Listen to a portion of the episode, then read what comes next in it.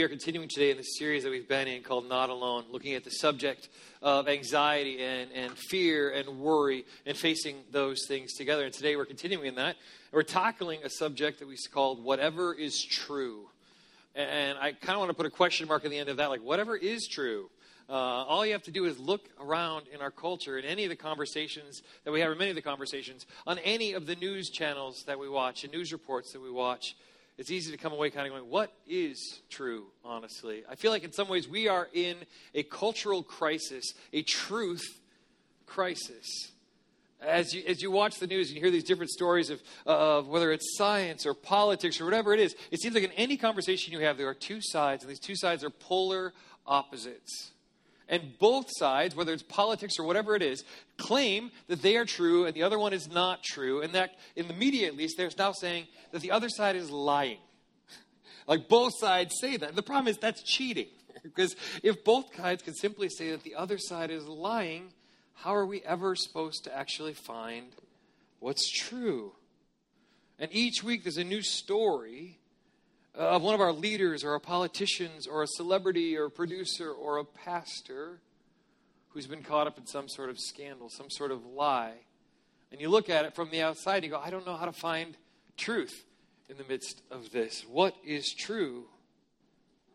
And each new story is an opportunity for us to feel like no one can be trusted, that, that nothing is what it appears, that everyone is corrupt and everyone is out for themselves. And it's not just celebrities. I mean, you take all of these different news stories that are coming in all the time in our lives, and you couple that with the fact that more and more the worldviews in our culture are either sort of a postmodernism, where there is no absolute truth, there is no greater narrative, this life is all there is, and then you die. Hope. Or you, you, you, you hold that up against like a pluralism that basically says any truth is okay. Whatever you want to believe is okay. No truth is truer than any other truth. And if you believe that they are, then you're narrow minded and a bigot. Right? These are the two prevailing ideas, which is confusing. Either there's no truths at all, or there's lots of truths, and you could pick one or two or whatever works for you. I think in many ways we live in a post truth world. And in an era where there is no absolute truth, in a world where we can't ever seem to get to what is the truth, the whole truth, and nothing but the truth, I think we're left with the question what is true?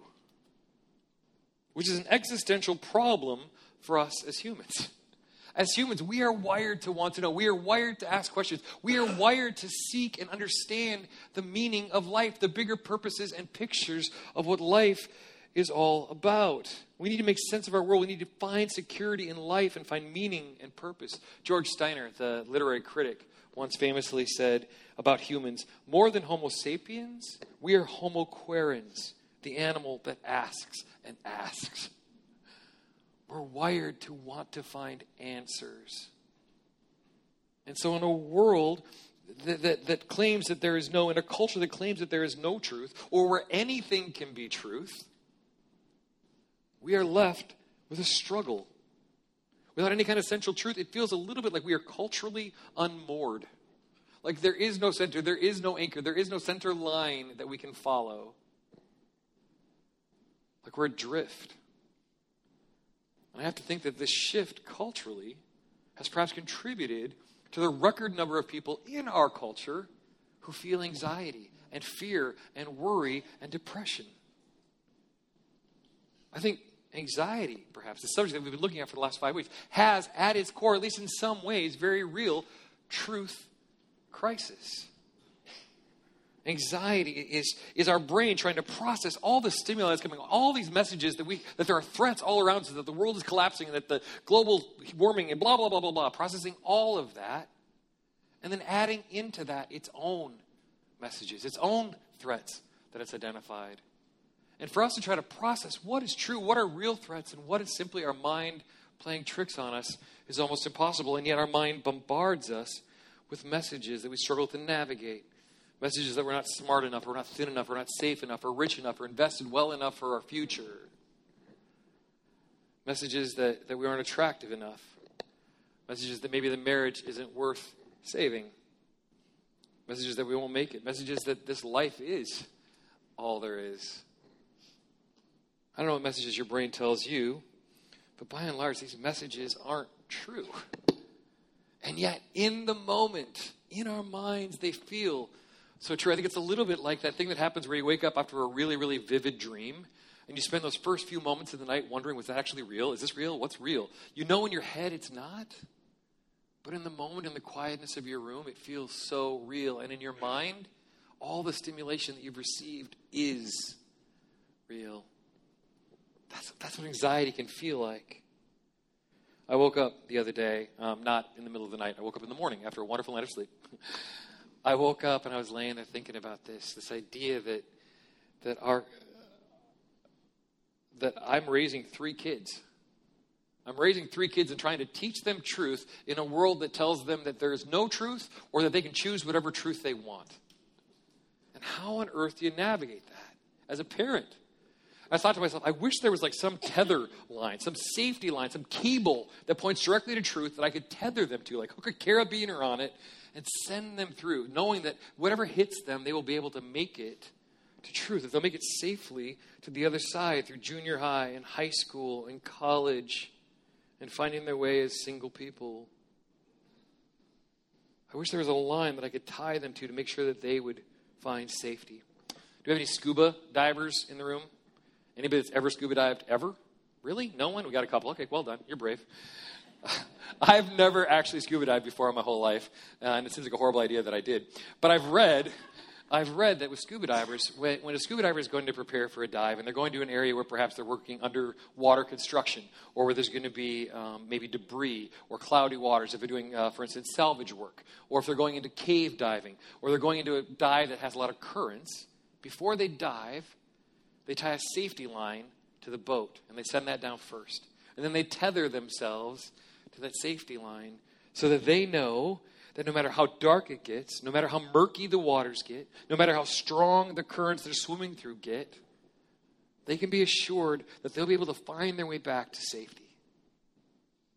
I wish I had a safety line like that for everyday life that I could lock myself onto lock my kids onto so that when they go through the murky waters, when they hit crazy new currents and crazy new ideas, I know and they know that they are moored, that they are tethered, that they are tied to a truth that transcends. They'll find their way to safety and security and home. When I face seasons and episodes of anxiety and fear and depression, I wish that I could anchor myself to some greater tether line, a safety line that keeps me anchored to the ship, the ship that's above water, keeps me anchored to truth. Well, fortunately, Scripture has a lot to say on this subject. Let's turn together uh, to the New Testament book of Philippians, chapter 4. Uh, and as we do, I want to let you know that if you're here today and you don't have a Bible, we'd love to send you one uh, as you go. There's a stacks of them on the doors at the back.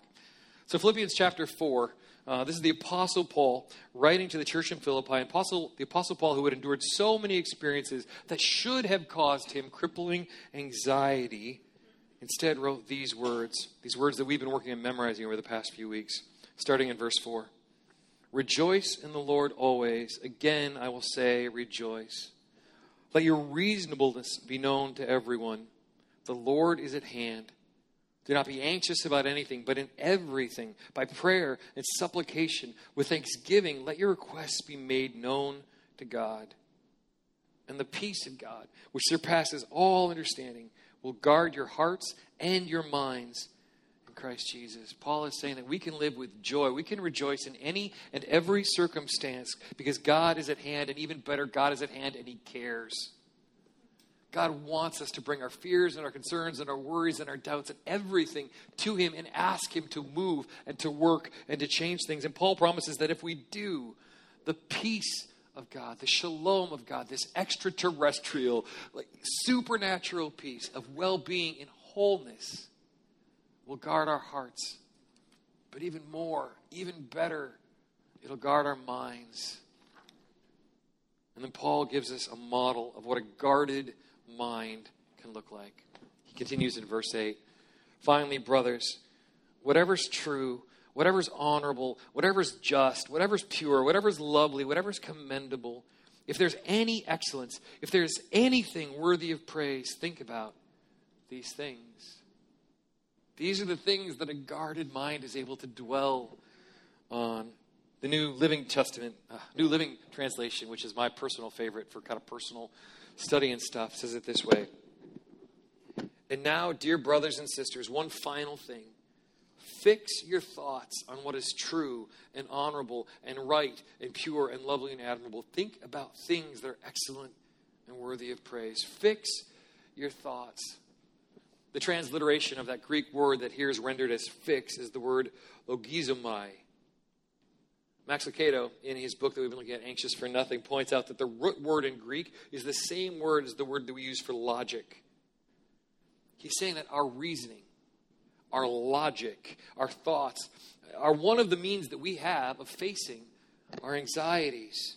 Our minds, which so easily ensnare us in anxieties, can also be the very tool, the God given, the God empowered, the God guarded tool that can help us to escape and to face and to live in the midst of our anxieties. He's saying, in the face of all kinds of messages, both from within our own brain and from external sources, external voices, fix your mind on what is true. Tether your mind to what is true. Think about truth. And there's tension in that, at least for me as I read it. I mean, the previous verse, verse 7, seems to indicate that, that God will supernaturally guard our hearts and our minds in Christ that he's going to do that in us. And yet, here Paul seems to be indicating that we have a role to play as well, that there's work that we need to do as well. This is not a new concept for Paul. Paul regularly uses this language of here's what God is doing, what only God can do, and here's what we can do to be ready to receive what God is doing in us. In Romans 12:1, for instance, it says, and so, dear brothers and sisters, I plead with you to give your bodies to God because of all he has done for you. Let them be a living and holy sacrifice, the kind that he will find acceptable. This is truly the way to worship him. And then in verse 2, and this is the important part don't copy the behaviors and customs of this world, but let God transform you into a new person by changing the way you think. Then you will learn to know God's will for you, which is good and pleasing and perfect. Paul gives them what they are to do, or what they should do, or in this case, not do. Don't copy the behaviors and the customs of this world, but then list for them the things that only God can do. It says, But let God transform you into a new person by changing the way you think. And then he finishes it with the promise, as Paul often does.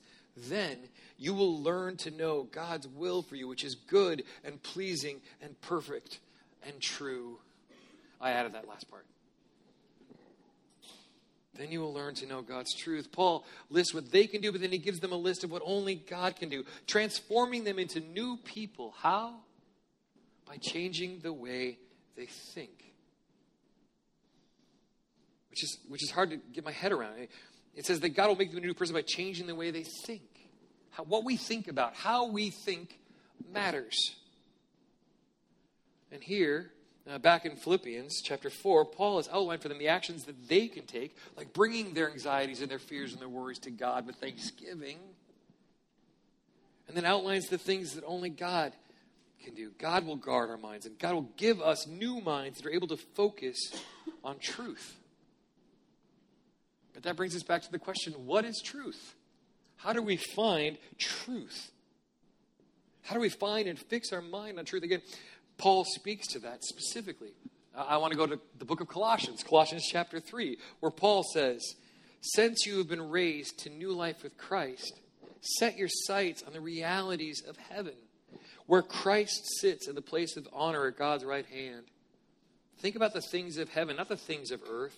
For you died to this life, and your real life is hidden in Christ. That phrase, your real life, is interesting. What does that mean? Your real life. This life feels awfully real to me, sometimes a little too real to me. What does that mean? The message says it this way it says that there is a realer reality, a realer life than the life we're experiencing. Let's read. It says, So if you're serious about living this new resurrection life with Christ, act like it. Pursue the things over which Christ presides. Don't shuffle along, eyes to the ground, absorb the things right in front of you. Look up and be alert to what's going on around Christ. That's where the action is. See things from His perspective. Your old life is dead. Your new life, which is your real life, even though it's invisible to spectators, is with Christ and God. He is your life. When Christ, your real life, remember, shows up again on this earth, you'll show up too, the real you, the glorious, Paul is speaking to an identity that we have, identity that has been conferred to us, that has been given to us in Christ. And Paul seems to be saying that the truest true, the realest real, the real identity and purpose of life can be found only in Christ. I love that phrase pursue the things over which Christ presides. Find the things in this world over which the rule and reign of Christ is at work. The kingdom of God is working, and then go there. That is where truth can be found, where Christ is at work. Fix your eyes and your mind and your hope on Christ. He is that safety line. I remember as a kid going to Emmanuel Baptist Church in Wausau, Wisconsin. We sang this song that many of you are familiar with. It was written in 1922 by a woman uh, named Helen Lemmel. It went like this Turn your eyes upon Jesus, look full in his wonderful face, and the things of earth will go strangely dim in the light of his glory and grace.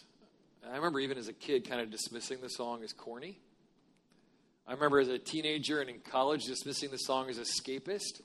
Like, if things are going bad, just think happy thoughts about heaven and don't think about the world. Just escape the world. But as I've gotten older, and as I've experienced my own journey with anxiety, the song has come to have new meaning. In a, in a world where the troubles of this world come at us in high definition, in a 24 hour news cycle, in a world where our anxieties can seem so overwhelmingly real and in, so incapacitating, the author of this hymn is, is, saying that we sh- is not saying that we should escape the world, but simply that by focusing on Jesus, the things of this world, which are in such strong focus, such loud voices, can, even for a moment, grow strangely dim, slightly blurry, that they can recede from the foreground of our thoughts and the foreground of our vision and be replaced by the glory and the grace and the majesty and the truth of Jesus Christ. She's saying that in the midst of this real world, there's an even realer reality. And we get to see glimpses of that reality when we look to Jesus Christ. If even for a moment, and that Jesus promises that that reality will be fully realized reality when he returns. The song I found out this week as I was looking it up was actually inspired by another remarkable woman, Lilias Trotter, was a 19th century woman who was a missionary to Algeria, a Muslim country in northern Africa. And if you just pause right there for a minute and think about the, the challenges and the adversities and the real threats and anxieties that a 19th century single woman, as a Christian missionary, living in a Muslim country that persecuted Christians, think about all the real anxieties and fears that this woman faced. And yet her goal wasn't to escape her reality. Rather, it was to experience Christ in the midst of her reality, walking alongside of her, giving her grace in the midst of her circumstances. In fact, giving her enough grace that she could return to the work of bringing that grace to the hostile audiences of Algeria. This wasn't escapism. This was learning for her, learning how to refill her grace tank so that she had enough grace not only to survive, but to bring that grace, that hope, that love to the country around her, to an audience that didn't even know they wanted it. In one of her journals, she wrote these words on how she survived in the face of such adversity. And these words inspired the hymn Turn your soul's vision to Jesus and look and look at him. And a strange dimness will come over all that is apart what Lemmel and Trotter both knew as true, their truth, was that when they put their focus on Christ, their very real worldly problems receded into the background. Christ was their safety line, their true north, the thing that kept them, the person that kept them heading towards safety through stormy waters. And Paul makes that same point throughout the book of Philippians. Paul's life and hope and future are anchored in Christ. Christ uh, Chris, rather, Christ, oops, Chris, our pastor, uh, pointed out somewhere in this series that, oh boy, that Paul, uh, that Paul references the name Jesus Christ something like once every two point something verses. That Christ just permeates this whole book. That is where that is where Paul found his hope. That was his safety line. And here in verse 8, Paul is saying, fix your mind on Christ. Christ, who is true and who is honorable and right and pure and lovely and admirable. Focus on Christ, who is excellent and worthy of praise. Christ is the safety line. Stay tethered to Him. Stay connected to Him, and you'll make it through the storm, whatever that storm is, whether it's anxiety or depression or career or whatever it is that you bring into this place today. And not just to make it through, but to have peace and even joy, even be able to rejoice in it. Chris also said somewhere in the series that this idea of rejoice is such a strange thing. Typically, rejoice is something you do after something good has happened, right? But for those of us who live in the midst of anxiety, and anxiety that is ongoing, oftentimes you look at this you go, this isn't the after yet. This isn't the part where you get to celebrate, where you get to rejoice.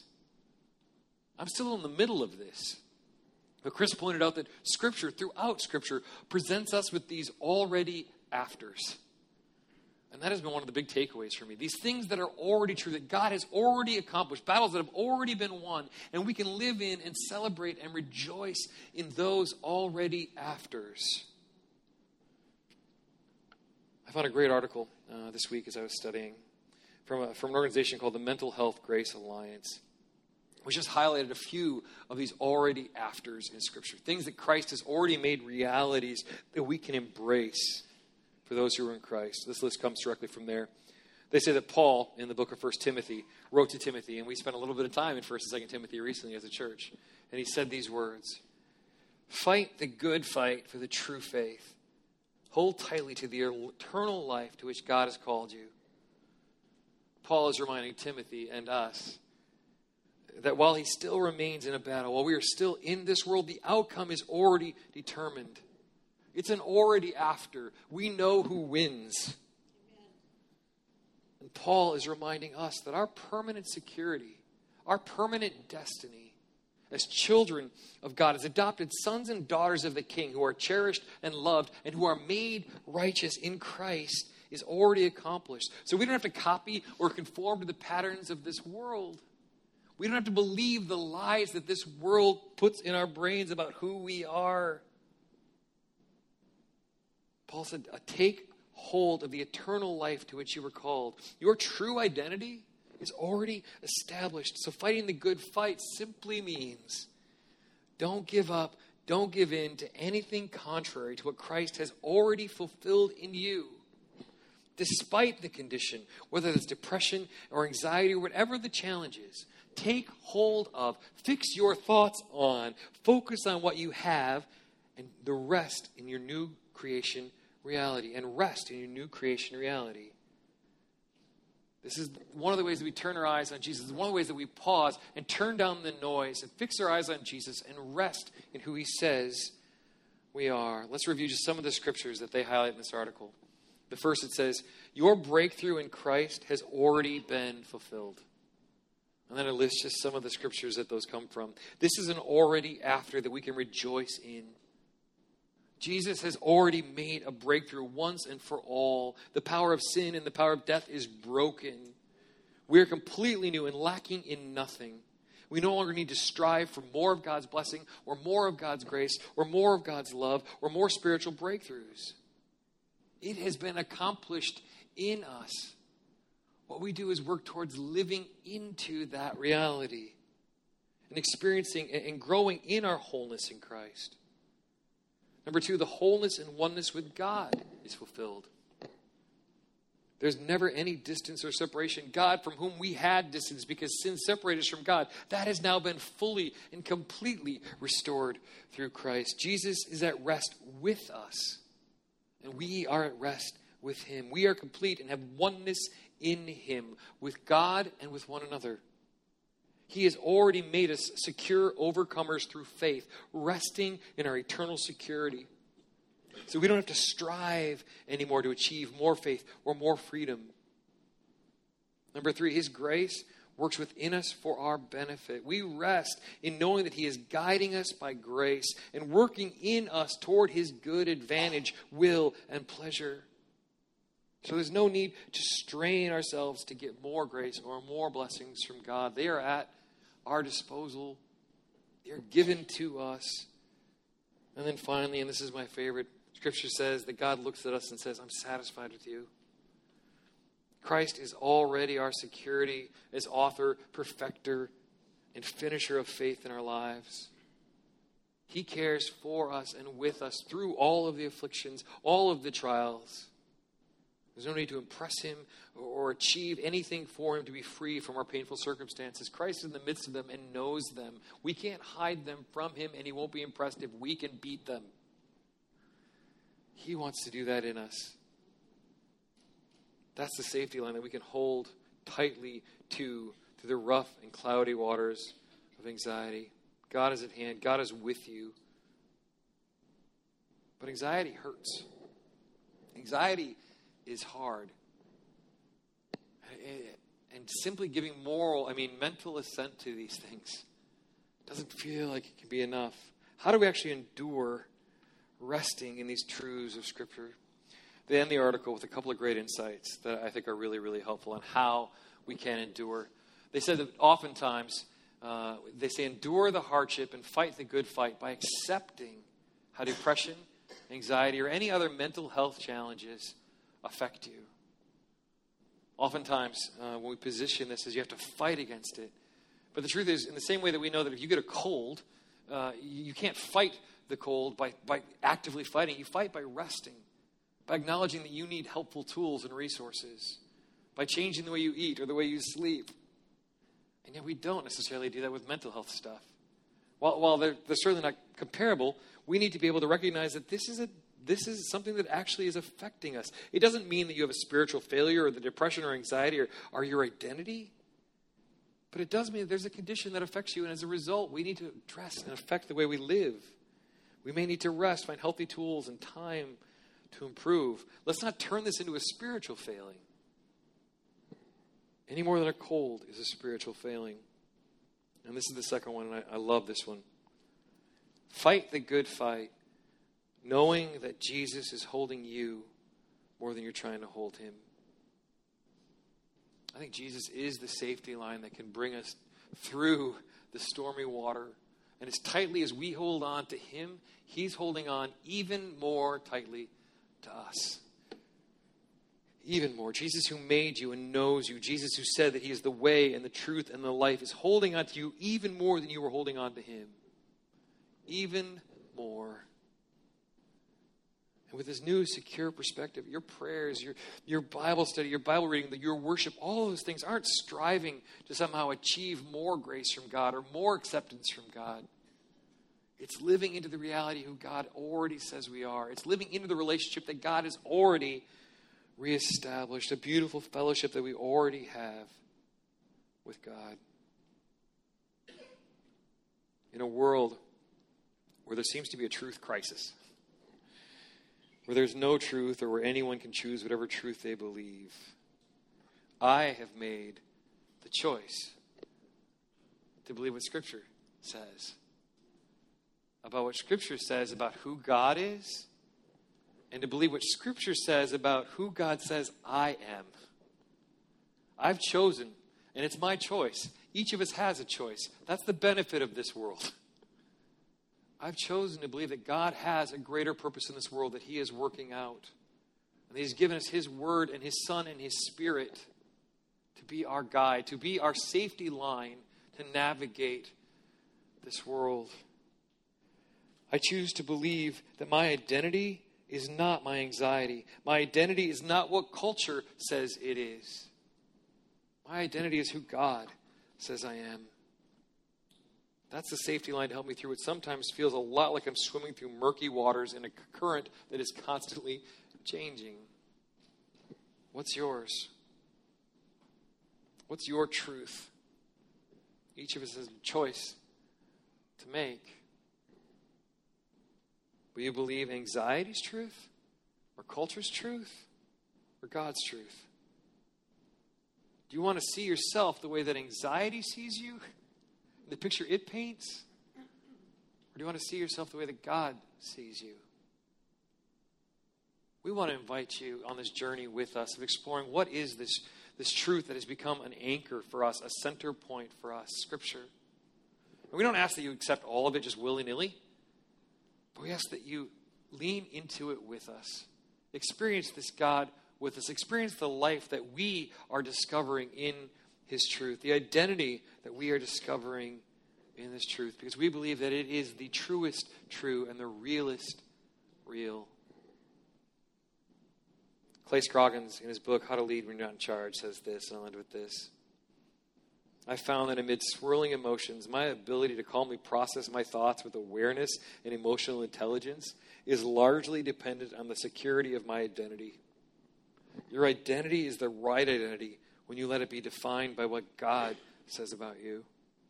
Our thoughts and our feelings are liars. They're trying to tell us something that's simply not true. Elevating the voice of God above the volume of these lies is essential to allowing God to form a healthy sense of identity in you. He's saying what others have said before him turn your eyes upon Jesus.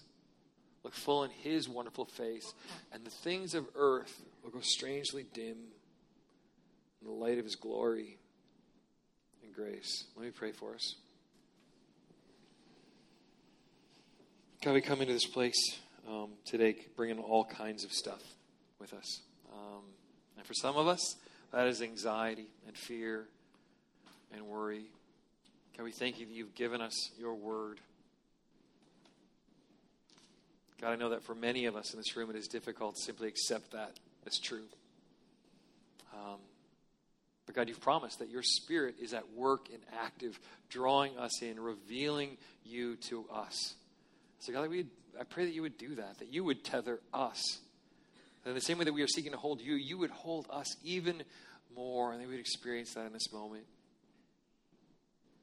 God, for the people in this room that, that perhaps have come in with some sort of load, some sort of anxiety, some sort of fear.